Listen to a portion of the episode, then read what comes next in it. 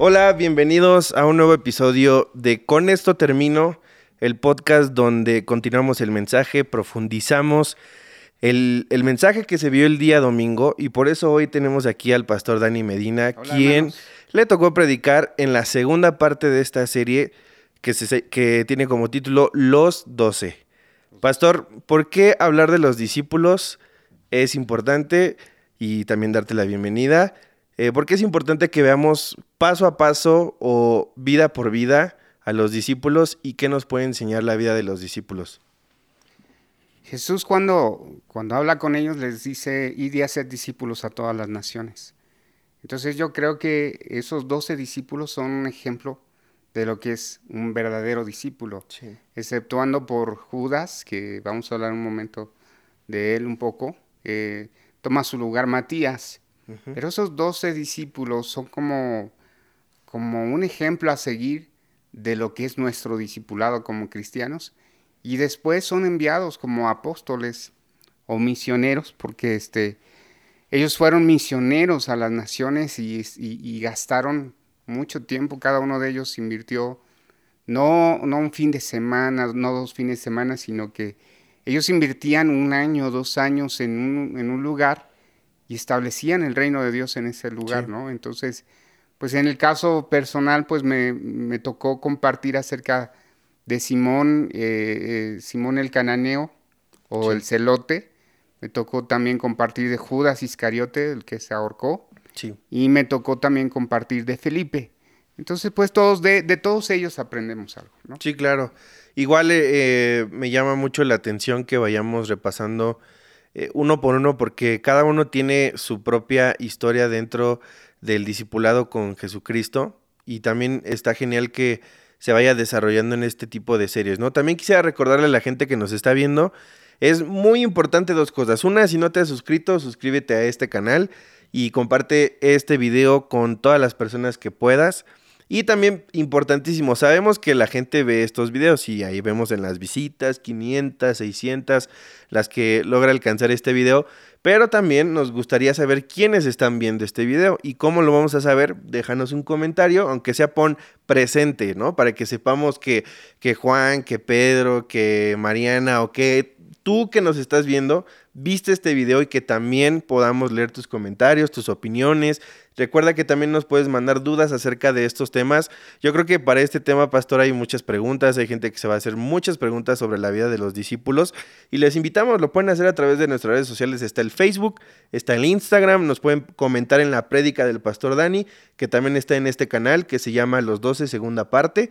Ahí puedes hacer tus preguntas, tus dudas y aquí también, si no tienes preguntas, pues simplemente te mandamos un saludo y leeremos todos tus comentarios. Recordarles esa eh, invitación. Pero retomando aquí eh, la prédica que, que te tocó, Pastor, el día domingo, eh, quedó un lapso de tiempo ahí donde no pudiste profundizar en la vida de Felipe pero lo podemos hacer ahorita, ¿no? por eso, para eso es este podcast, precisamente, ¿no? Podcast. ¿Quién fue Felipe? Bueno, Felipe fue uno de los grandes apóstoles que, el Señor, fíjense que fue el único que llamó de manera personal. En el capítulo 1 de Juan, el versículo 43, Jesús le llama personalmente a, Felipe y le dice, ven y sígueme. Y entonces Felipe toma la decisión de seguirlo. Él estaba con Natanael en ese momento. Y, y, él tiene un llamado personal de parte de Dios y él eh, pasa tres años con el Señor Jesucristo.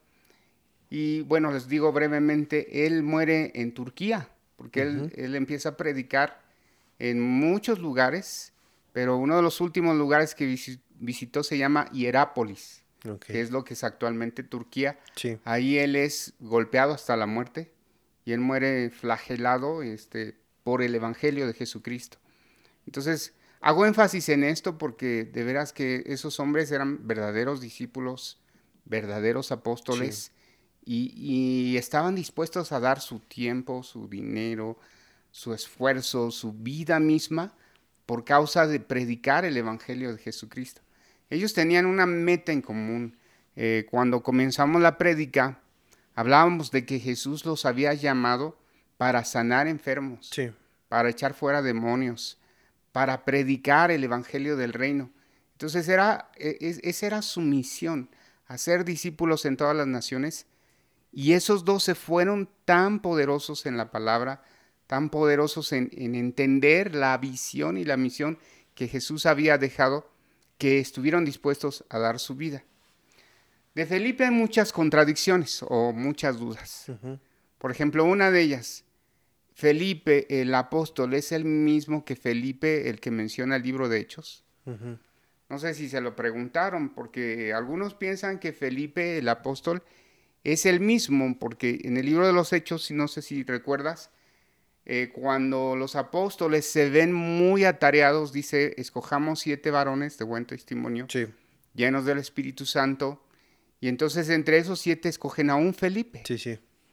Y eh, ese Felipe es un evangelista poderoso que todos conocen que fue el que fue, le, predicó al etíope, si, recuerdas. Sí, sí. Y en ese momento el etíope le da su vida al Señor y le dice, ¿qué, qué, me, qué me estorba para ser bautizado? Allá hay agua. Y inmediatamente Felipe lo bautiza. Felipe, el servidor que, que fue escogido para repartir el pan dentro de la congregación. Aquí eso es, eso es un punto muy padre y es importante aclararlo. El Felipe que le predica al eunuco no es el mismo que el apóstol, o sea, son dos diferentes. Exacto, yo, bueno, mi opinión es esa, porque leyendo en algunos este, comentarios bíblicos y algunas partes, algunos piensan que es el mismo. Yo considero que no, porque en ese momento ya había un grupo de apóstoles. Entonces no puede ser que él había sido apóstol y después eh, termina siendo un, diácono.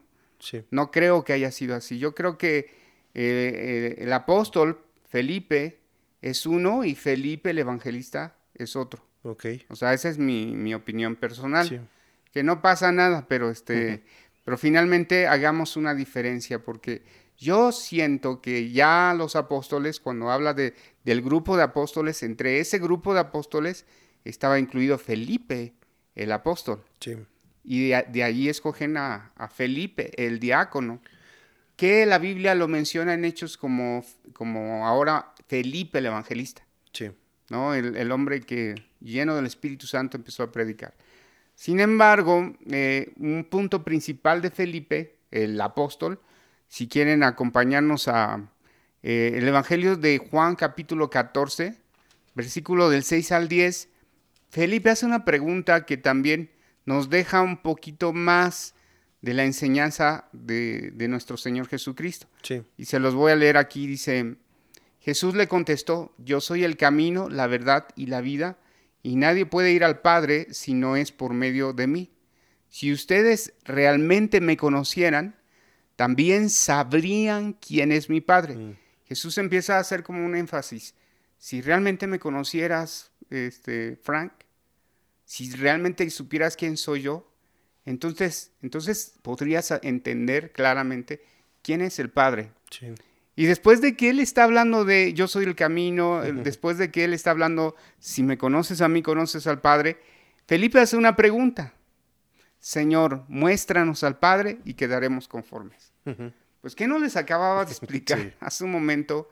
Que si me conoces a mí, estás conociendo al Padre.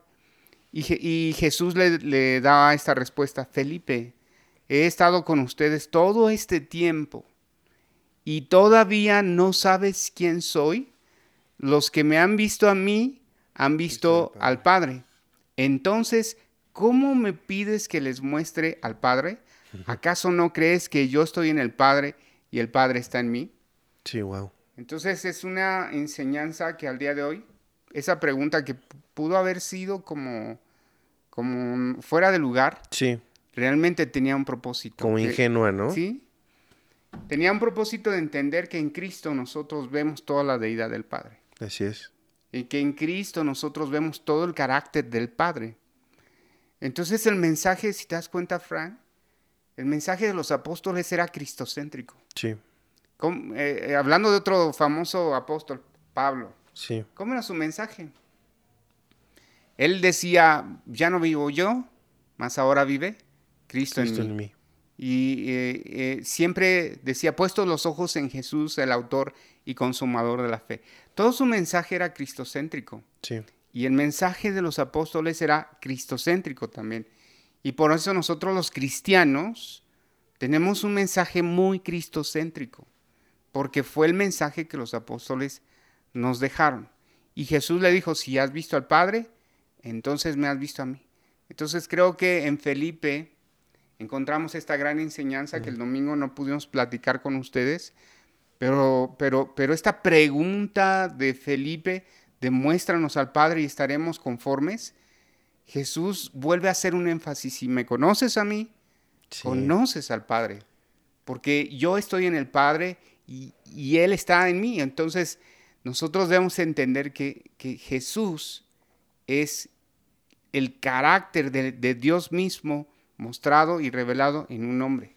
En este caso, al Señor Jesús como hombre, ¿no? Y es una gran revelación esa, esa declaración de Jesús que, como dices tú, pudo haber partido de una pregunta que parecía tonta, o sea, en el papel como de o sea, ¿qué onda con Felipe, no? Eh, y de hecho, bueno, o sea, eh, Felipe considero que es uno de los discípulos de los cuales no se habla mucho, pero hay historias muy padres, ¿no? Dentro del llamamiento de, Felipe. Y una de ellas es esta, ¿no? Esta pregunta que tuvo con el Padre. Y a mí me gusta precisamente esa declaración de Jesús para derrocar argumentos de, por ejemplo, decir que creíamos antes, antes creíamos en un Dios invisible, ¿no? Que no se le había presentado al hombre. Y a través de Jesucristo se rompe esa invisibilidad de Dios, ¿no? Porque dice, si me ves a mí, estás viendo al Padre, ¿no? Y es, es el mismo Dios hecho hombre, fue visible para nosotros, fue la última gran revelación de Dios para el, para el hombre, ¿no? Eh, y eso me encanta, me encanta esa revelación porque es precisamente eso, ¿no? Mucha gente que puede decir que, eh, pues como no, no veo a Dios, no creo en Él, pues nosotros no precisamente creemos en un Dios del todo invisible, ¿no? Creemos que vino a través de Jesucristo y no lo creemos por eh, azares del destino porque se nos ocurrió, sino porque el mismo Jesucristo lo dijo en esta declaración. Y es una de las declaraciones más importantes para mí de, de, Jesús como hijo de Dios, ¿no? Como diciendo, no nada más vengo a ser un profeta, no soy nada más un maestro, soy el hijo de Dios y quien me conoce a mí conoce al Padre, ¿no? Eso, eso es importante. Ahora, cuando nosotros estamos hablando de esta declaración, Jesús estaba despidiendo de sus, de sus discípulos. Y estaba dejando como, como esa huella, como ese sello en el corazón de ellos y que pudiesen entender como discípulos eso, esa declaración. Eh, se las voy a leer, falta una parte de esa declaración, pero se las quiero leer. Está otra vez eh, ahí en Juan 14, versículo 9, dice Jesús respondió, Felipe, he estado con ustedes todo este tiempo y todavía no sabes quién soy. Los que me han visto a mí han visto al Padre. Entonces, ¿cómo me pides que les muestre al Padre? ¿Acaso no crees que yo estoy en el Padre y el Padre está en mí? Las palabras que yo digo no son mías, mm. dice, sino que mi Padre, quien vive en mí, hace su obra por medio de mí. Solo crean que yo estoy en el Padre y el Padre está en mí, o al menos crean por las obras que me han visto hacer. Sí. Les digo la verdad, todos los, todo el que crea en mí hará las mismas obras que yo he hecho y aún mayores, porque yo, yo, porque voy a estar con el Padre. Pueden pedir cualquier cosa en mi nombre y yo la haré, para que el Hijo le dé gloria al Padre. Es cierto, pídanme cualquier cosa en mi nombre y yo lo haré. Cuando Jesús deja ese sello en el corazón de los discípulos, les dice, pidan en mi nombre y entonces yo haré cosas aún mayores yo creo que, cuando los discípulos abrazaron ese pensamiento, abrazaron esa fe, e, ese sello en su corazón les ayudó a trastornar el mundo. Claro. Y creo que nosotros como iglesia nos hemos detenido. Y el mensaje, bueno, el sentir que yo tenía para todos nosotros, y me incluyo yo mismo, es que no podemos frenarnos. En la pandemia o las circunstancias de la vida no nos pueden frenar a hacer lo que Él nos mandó a hacer, sanar enfermos, echar fuera demonios, sanar al quebrantado de corazón, predicar libertad al cautivo. Porque hoy más que nunca hay gente cautiva en el miedo, en el temor, en la angustia, y nosotros tenemos la libertad de Cristo. Es obvio que, que Frank, nosotros como iglesia también estamos resintiendo todo esto que está pasando. Sí. Pero es una oportunidad de mostrar al Padre a través de lo que el Señor Jesucristo puede hacer en la vida de aquel que está dispuesto. Así es, y ahí en esa declaración, antes de, continuar con lo otro, eh, alguna vez eh, meditaba esa parte de, cómo dice Jesús, ¿no? Que, que, haríamos cosas mayores.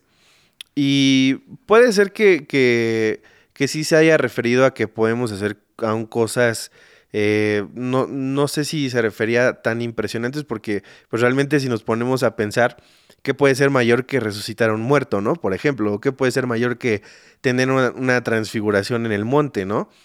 Y, después lo meditaba y también lo, lo, estudiaba un poco y lo entendí también en esta parte, ¿no? Que más que mayores en poder hablaba en cantidad, o sea que tenemos esa responsabilidad de que, o sea, literalmente Jesús dijo, ya les puse el ejemplo, ahora ustedes hagan esto y diez veces más, ¿no? Eh, y más en, la cuestión de, de, cantidad, ¿no? Y, esa parte es eh, impresionante de, poder seguir esto, porque también recientemente eh, compartía algo acerca de que esta generación, sobre todo la, mi generación, que son millennials para abajo, eh, estamos creciendo con una, un cristianismo que tal vez ve más a Jesús como un maestro que como el Hijo de Dios. ¿Y a qué me refiero? Me refiero a que vemos más a Jesús como alguien que nos tiene que enseñar y no a alguien que nos dota de poder. Y, y eso me, me, me, sacudió por dentro muy padre porque dije, es verdad. O sea, estamos adquiriendo mucho conocimiento, pero no estamos usando el poder de Dios. Y el poder de Dios nos, nos da eso, sanar enfermos, echar fuera demonios, eh, manifestar sus dones, o sea, muchas cosas espirituales que tal vez nos estamos frenando por solamente adoptar la enseñanza eh, de conocimiento, ¿no? Y, y hay que hacer un equilibrio, tampoco nos podemos ir al otro extremo de de lo que sucedió en algunas otras épocas donde todo era poder de Dios y poder y a lo mejor otras cosas que no, pero tampoco podemos caer ahora en el otro extremo de no ocupar el poder de Dios. O sea, porque eso es importantísimo. De hecho, el mismo Jesús lo dijo. Ya si no creen porque estuve con, o sea, crean por lo que hice, por, las obras. Y, de hecho es, una historia bien curiosa, ¿no? del llamamiento de Felipe, que cuando va con Natanael, eh, Jesús le dice, eh, sí, yo, yo, yo vi que venías porque estabas, te vi antes que Felipe, ¿no? Le dijo, estabas ahí abajo de la higuera. Y entonces Natanael dijo, oh, él es, él es el Hijo de Dios, tú eres Rabí, tú eres Jesús, ¿no? Y Jesús, no sé, yo hasta cuando lo leí lo vi como manera de, broma, ¿no? Como que le dijo, nada más porque te dije eso, creíste, Uy, vas a ver cosas mejores que esto, ¿no? Y eso está padre, esa, esa historia me, se me hizo peculiar de Felipe, ¿no? Que cuando lo llama, eh, va corriendo a buscar a Natanael y cuando regresa, el mismo Jesús dice, ahí viene un verdadero hijo de Israel, ¿no? O sea, como que le echa unas flores y, este, y Natanael le responde, ¿no? ¿Cómo supiste que, que Felipe iba por mí, no? Entonces es cuando viene esta como eh, revelación que le da Jesús y entonces lo reconoce como, como el Hijo de Dios, ¿no? Esa historia me, me gustó de Felipe. Eh, e, esa está padre, esa, la verdad es de que también no lo había meditado tanto eso, pastor, de de diferenciar a los dos Felipes, el discípulo y, el siervo que está en Hechos 6, hay que recordarlo. En Hechos 6 se escogen a, a siete hombres para repartir los panes y de hecho no puede ser el apóstol porque ellos mismos dicen, porque nosotros deberíamos estar ocupados en enseñar las escrituras. Exactamente. Eso está padre, eso está genial. Igual después eh, tiene eh, una, bueno, eh, después seguimos con, la cuestión de Felipe, pero también repasando los otros dos. Primero, eh, la historia de, del celote. ¿Por qué el celote? Yo cuando leí dije, ¿por qué le, por qué le dirán así? ¿Era celoso el celote? ¿O a qué, o a qué, se refiere? Mira, antes de pasar a, a, los otros apóstoles, quisiera hacer un comentario de eh, que, que, pues tocaste una, una fibra muy, muy peligrosa en el cristianismo, que es eh, mayores cosas que, que yo van a hacer, ¿no?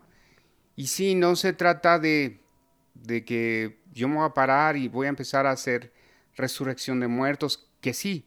sí. Pero a lo que voy es esto. Hoy en día ustedes como esta nueva generación y mi generación también se encuentran con, con falsos maestros y falsos profetas, falsos apóstoles que utilizan los milagros, algunos verdaderos, algunos falsos, con el propósito de, este, como que hacer un mal uso de los dones espirituales. Ya había sucedido antes, los corintios lo habían hecho, habían hecho un mal uso de los dones, eh, y Pablo los, los ubica y los pone en el lugar y les dice, la prioridad es el amor, el fruto del Espíritu.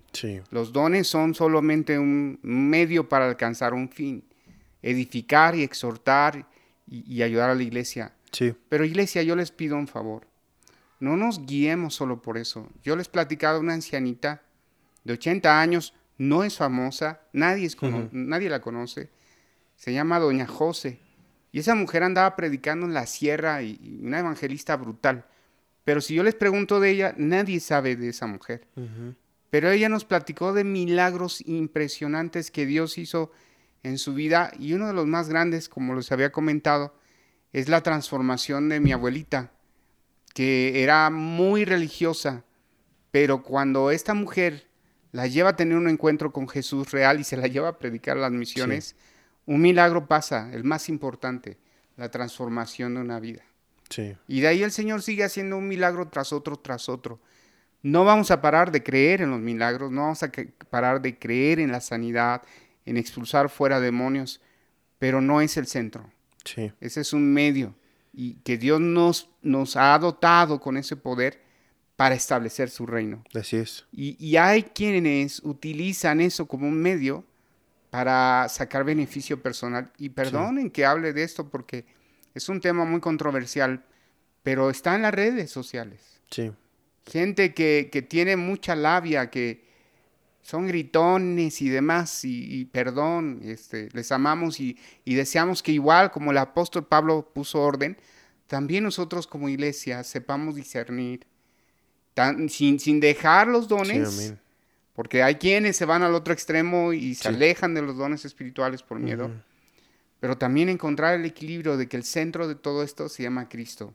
Así es. Entonces, pues, volviendo a, lo que estábamos, eh, hubo un hombre llamado Simón el, celote, y le decían el celote no porque era celoso, como decía acá este Frank. Los celotes.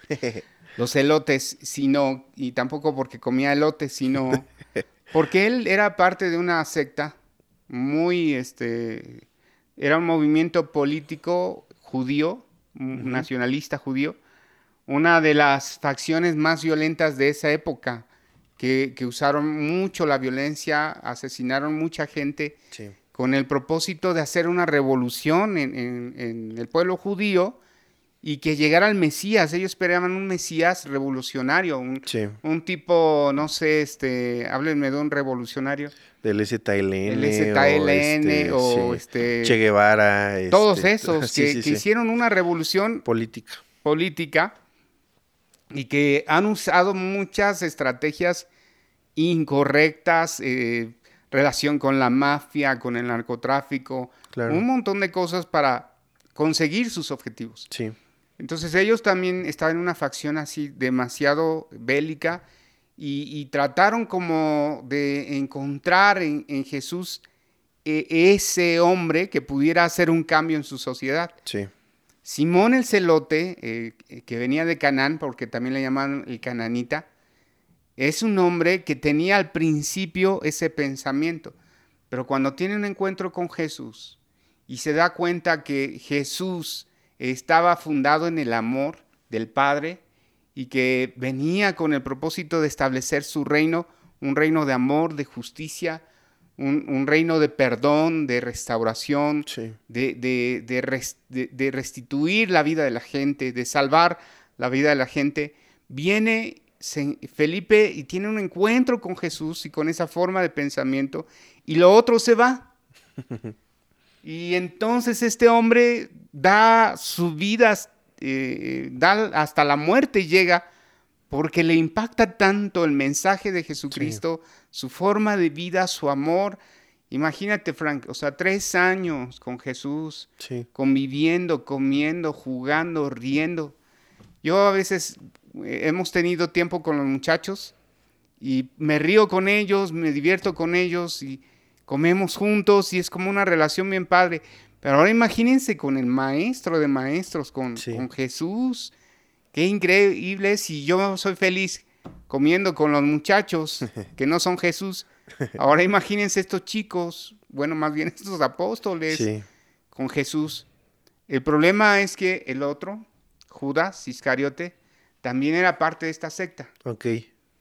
Y bueno, les comentaba el domingo que investigando uno piensa que Judas solo estaba movido por el dinero, pero ya investigando un poquito más a, eh, profundidad, eh, Judas sí estaba interesado en el dinero, sí, pero lo que él quería era juntar como ciertos recursos. Y lo demostró varias veces, ¿no? Que buscaba acumular recursos. acumular recursos, bueno, quizá para él, pero también para su causa. Sí porque él esperaba que Jesús se revelara y que se levantara un, este, un revolucionario y que con todos los medios y utilizara violencia y utilizara lo que fuera, él derrocara al imperio romano, que era el que los tenía en opresión, y hubiera una revolución, así como la mexicana, y, entonces vendría un cambio. Pero Jesús tenía una misión más allá de lo que los hombres ven, y era establecer su amor en todo el mundo y fue tan profundo eso que, bueno, aquí estamos. Pero Judas no lo alcanzó a mirar. Él se quedó con ese recelo en su corazón y esa situación emocional, ¿no? Eh, que, pues, que lo llevó a perder su propia vida, ¿no? Sí. Bueno, al incluir este tipo de... A mí me llama muchísimo la atención, pastor, cómo el mismo Jesús se prestó para eh, agregar a sus doce este tipo de personas, ¿no? Es como lo comentábamos ahorita para contextualizar un poquito eh, qué tipo de, movimiento o de secta o de, o de grupo eran los celotes, pues podemos ver eh, expresiones como STLN, ahora el movimiento talibán, eh, otros grupos que no precisamente eran terroristas, pero sí eran grupos que eran extremistas, que buscaban tomar el poder, este, hacer revoluciones, conseguían sus armas a lo mejor no de una muy buena manera. Y, estaría curioso, ¿no? Ver cómo, cómo responderíamos nosotros en este, en este tiempo al ver que alguno de esos movimientos actuales que sabemos que son extremistas, después Dios empieza a utilizar a uno de ellos, ¿no? Como pastor o como predicador, o sea, ¿cómo responderíamos? ¿Seríamos super jueces o, o diríamos, no, Dios no puede usar un cuate tan extremista? O sea, me sorprende eso porque el mismo Jesús sabía eso. Igual como lo hizo con Mateo, que era un cuate, eh, pues, eh, como los que hoy son de, de, los que cobran impuestos, ¿no? Digo, no, no quiero profundizar ahí, pero pues no son gente que cae bien, o sea, por lo, por lo regular o que eh, se les conoce porque de repente hacían cosas que no eran correctas. Y, y ver este tipo de de elecciones que tomaba Jesús me parece magnífico y por supuesto que tenía un plan también social, porque él también necesitaba tomar de ciertos grupos para que se viera que socialmente no hacía, uno, acepciones y que también se buscó meter el mensaje a través de, de de los ámbitos sociales donde cada uno de los discípulos se desenvolvía, ¿no? Y, y, creo que lo último que faltaba, que ese no, no va a venir en esta serie, pero el último que faltaba era alguien como Pablo también, ¿no? Que era muy preparado, que era este fariseo de fariseos, etcétera. O sea, yo veo en cada uno de, de estas elecciones, como en este caso de, de, de Judas y de, los elotes, pues, eh, este tipo de acciones de Jesús, de elegir gente que nunca nos hubiéramos imaginado, pero que ahora que lo profundizamos un poquito, nos suena bastante lógico que el mismo Jesús eligiera a lo mejor gente así para que vieran que también era posible que una de ese tipo de gente pudiera tener un cambio. Y como tú dices, realmente Jesús les enseñó a ellos que el cambio es más profundo que externo y que él no venía a hacer una revolución social, él no venía a hacer una revolución armada, él venía a revolucionar pero la situación interna del hombre. Y eso fue más profundo. Digo, sí, históricamente Jesús se le conoce como un revolucionario por su mensaje, no por la violencia o por a lo mejor...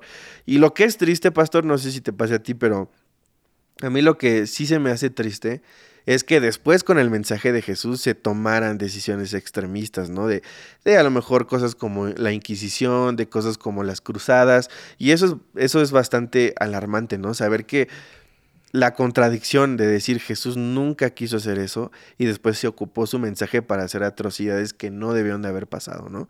Pero está padre esta, esta elección de, estos dos y creo que Judas es uno de los que más llama la atención, ¿no, Pastor? Porque hay muchas preguntas con Judas.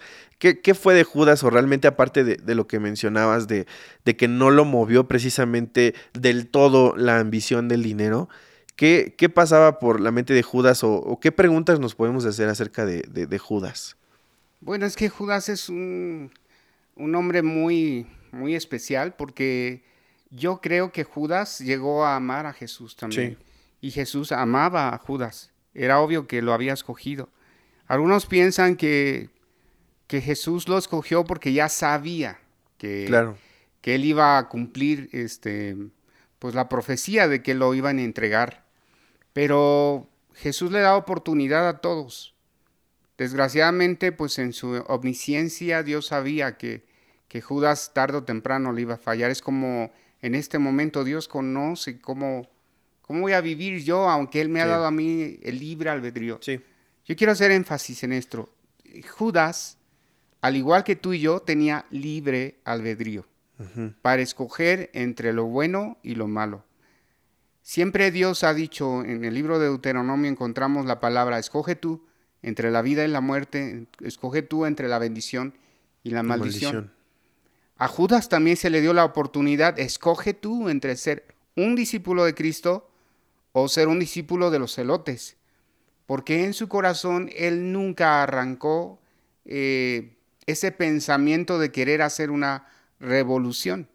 Y él esperaba que Jesús actuara de manera que cuando lo entrega, Judas nunca pensó que en ese momento a Jesús lo iban a crucificar y lo iban a matar. Es, es, tan, tan, claro que, leímos en un pasaje donde dice que, que Judas, en el en capítulo 26, versículos del 14 al 25, habla de que Judas se llenó de remordimiento. Al ver que lo iban a matar, ¿no? Ajá, porque él no esperaba. No sabía. Eh, yo creo que él esperaba que lo golpearan y que lo este, encarcelaran unos días y después lo soltaran. Son, son pensamientos que me vienen, ¿no? Y después de ahí Jesús iba a decir, ok, ya me hicieron esto, ahora vamos a levantarnos en armas y empezar la revolución. Pero no es así, Jesús no abrió su boca para nada. Y, y Judas se queda así como que, ¿qué pasa contigo? O sea, reacciona. Defiéndete. Si te entregué fue para que reaccionaras. Y cuando se da cuenta que lo van a matar, él se llena de remordimiento, no de arrepentimiento. Toma las 30 piezas de plata, que era un buen dinero. Sí. O sea, se piensa que era la mitad de, todo un año de salario. Y entonces lo avienta.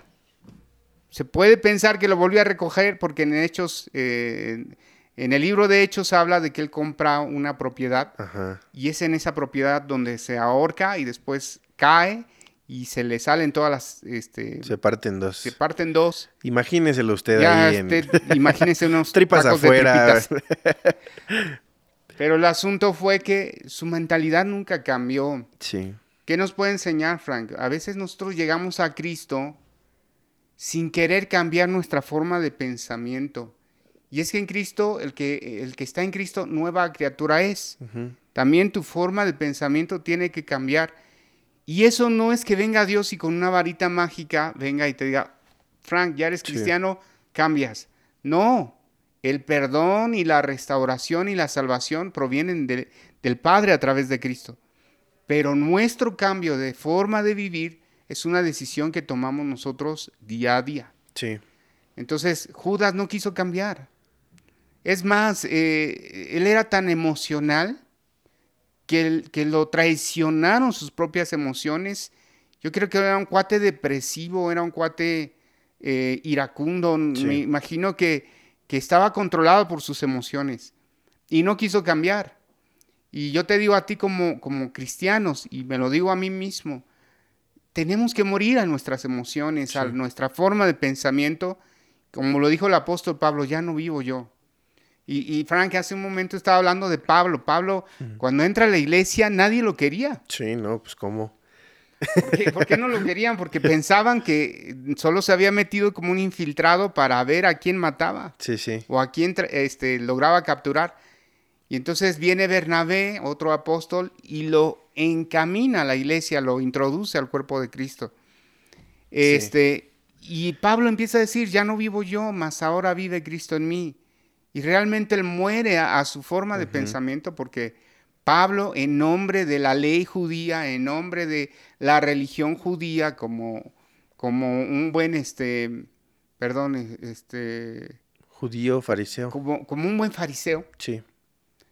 Porque los fariseos eran una secta que conocía la Torá y conocía la palabra increíblemente. Y él también era un extremista de los fariseos porque llegó a asesinar muchos cristianos, ¿no? Esteban muere a, los pies de, Saulo de Tarso en ese momento. En su extremismo permite que lo asesinen delante de él. Y ahora pues lo único que quiero decir es que nosotros como creyentes dejemos de ser esos celotes, dejemos de ser esa gente que trae pensamientos del pasado, formas del pasado, actitudes del pasado. Morir a nosotros y ser verdaderos discípulos de Cristo para poder ser enviados al que está perdido. Así es. Sí, igual eh, es un tema muy bueno, eh, igual para desarrollarlo más adelante. Esta cuestión de, del cristianismo y la injerencia que tenemos socialmente y también política, porque yo estoy seguro de que Jesús nos dio una cátedra de cómo debemos de ingerir en esos temas. Y de hecho, el, el, resultado de Judas y de, de, del mismo Simón, pues es como decirles, hey, o sea, no es por ahí. O sea, como que una revolución social y una revolución política no es por ahí vengan, vamos a cambiar el mundo eh, como mi padre quiere que lo cambiemos, ¿no? Y, no es tanto, ni siquiera es una cuestión como supersticiosa o como mágica o como mística, de decir, no, pues todo basado en amor, porque también el mensaje de Jesús es contundente, el mensaje de Jesús es socialmente revolucionario, o sea, él, él, hablaba de una abnegación, de, de, morir a las riquezas, de morir a los deseos de este mundo, de, de no ambicionar más de lo demás, de compartir con todos tus bienes, o sea, muchas cosas que, que realmente para su tiempo eran muy... De hecho, o sea, los que, los que estudian política y sociología no me van a dejar mentir, pero más adelante, o sea, hay autores que hablan de lo mismo de que Jesús acerca de la situación social, y ellos, eh, a, los que yo estoy mencionando ahorita, los ven como eruditos y como gente pensante y gente que veía hacia futuro, pero leyendo el mensaje de Jesús era totalmente revolucionario en la, en la, en la sociedad y en la política también. Y, y hay muchas cosas, padres, que podemos sacar de, de ese asunto. Igual de la vida de Judas, pues es una gran enseñanza de, de de cómo no debemos de llevar nuestro remordimiento, porque dice la palabra que la tristeza que viene del mundo, esa produce muerte, pero la tristeza que viene de parte de Dios produce arrepentimiento, ¿no? Y esa parte a mí me, me encanta ejemplificarla con Pedro y con Judas, porque Judas se entristeció, tuvo remordimiento, pero eso lo llevó a muerte, entonces no era tristeza de Dios, era tristeza del mundo. Y Pedro sí tuvo una, lloró amargamente, pero eso le produjo arrepentimiento y vimos en lo que se convirtió Pedro. Y ese creo, justo con esto me encantaría terminar, eh, pastor, eso fue como el centro de este mensaje que tú diste. A, Dios no le importa en quién fuiste, eh, de dónde vienes, dónde te formaste, qué has hecho, en qué pensabas, sino en lo que te puedes convertir. Eso es lo más importante para el Señor. Conocí un, un pastor, amigo mío, ya partió con el Señor hace unos días o hace un tiempo partió con el Señor. Pero a él yo lo conocí todavía pues con un señor como de 50 años, como de mi edad, más o menos. este, él había sido narcotraficante. Y cuando él me contó todo lo que vivió, eh, él hacía trata de blancas. Y cuando me contó todo eso que, que, él, que él había hecho, él lo, contó con lágrimas en sus ojos, arrepentido de todo lo que había hecho y él pasó tiempo en prisión, pagó en prisión muchos de sus pecados, pero se convirtió en un evangelista poderoso en la palabra de Dios, uno de los hombres que inspiró mucho mi vida. Y ahí te das cuenta que a Dios no le importa si fuiste prostituta, si fuiste narcotraficante o lo que haya sido, como lo fue Pablo, un asesino, sino lo que importa en su corazón es que él anhela un corazón arrepentido, un corazón dispuesto a cambiar. Por otro lado, ves eh, en, el aspecto eh, intelectual y financiero, él tomó a un Lucas, que era un hombre educado, un hombre preparado, era un médico. Tomó también a un Mateo, el publicano, que no era cualquier persona, era, gente letrada, gente educada que sabía. Y luego también tomó a un Pedro, un pescador, que en ese tiempo también un pescador era un, buen oficio. Sin embargo, te das cuenta que Jesús no estaba mirando este, pura gente de lana, por ejemplo, o pura gente preparada, sino que miraba gente de todo tipo, y, pero con un corazón dispuesto. Y, les dio la oportunidad, al igual que le dio a Judas esa oportunidad de arrepentirse. El que la quiso tomar, que gracias a Dios fueron once, después de, Judas Iscariotes en Hechos, habla de que ellos echan suertes y se escoge un nuevo este, discípulo que fue Matías. En suerte cae Matías eh, y se convierte en, el equipo completo ahora sí. Sí. Pero te das cuenta que, que el Señor jamás hizo diferencia entre una persona y otra. Lo que él hizo fue llamar a los que él quiso porque sabía que en su corazón habría la disposición de establecer su reino. Y tan fuerte fue lo que ellos hicieron que mientras ellos iban predicando por todo el mundo, eh, igual que Pablo, Pablo invertía un año, dos años, este, yo les pido a los jóvenes que, sean, que se conviertan en misioneros, y no hablo este, de, solo hacer visitas misioneras, sino de eh, gastar tiempo en un lugar. Pablo invertía uno o dos años predicando mientras se edificaba la iglesia. Y entonces iba a otro lugar y así fueron todos los doce. Iban, predicaban en un lugar, estaban ahí, establecían su reino y el reino de Cristo, estaban en Jerusalén y después se fueron a Samaria, a Judea y hasta lo último de la tierra predicando. Y Dios solo, solo quería algo, un corazón dispuesto. Así, que si tú me estás escuchando y tuviste un pasado atroz, Dios es bueno y misericordioso para hacer de ti una nueva criatura y ser utilizado como un instrumento de su gloria. Así es, no dejemos que nuestro pasado ni nuestro propio concepto nos aleje de lo que Dios tiene para nosotros. Y aún así también, pastor, es importante decirle a toda esa gente que a lo mejor, pues, ha vivido una vida tranquila y sin, sin pecados tan extremos, que tampoco es necesario pasar por todo esto para que Dios te use, ¿no? O sea, qué mejor que llegar, eh, ser de, pues, sobre todo para los chicos y adolescentes que nos escuchan y jóvenes, eh, qué mejor llegar eh, con una vida respetable, con un buen testimonio y empezar a, hacer lo que Dios te ha mandado a hacer. Pues bueno, hemos llegado al final de este episodio. Gracias, Pastor, por este tiempo. Fue un tema buenísimo. Espero que a ustedes también les haya edificado este tema. Un saludo especial a los que nos escuchan en Spotify y todas las plataformas de audio.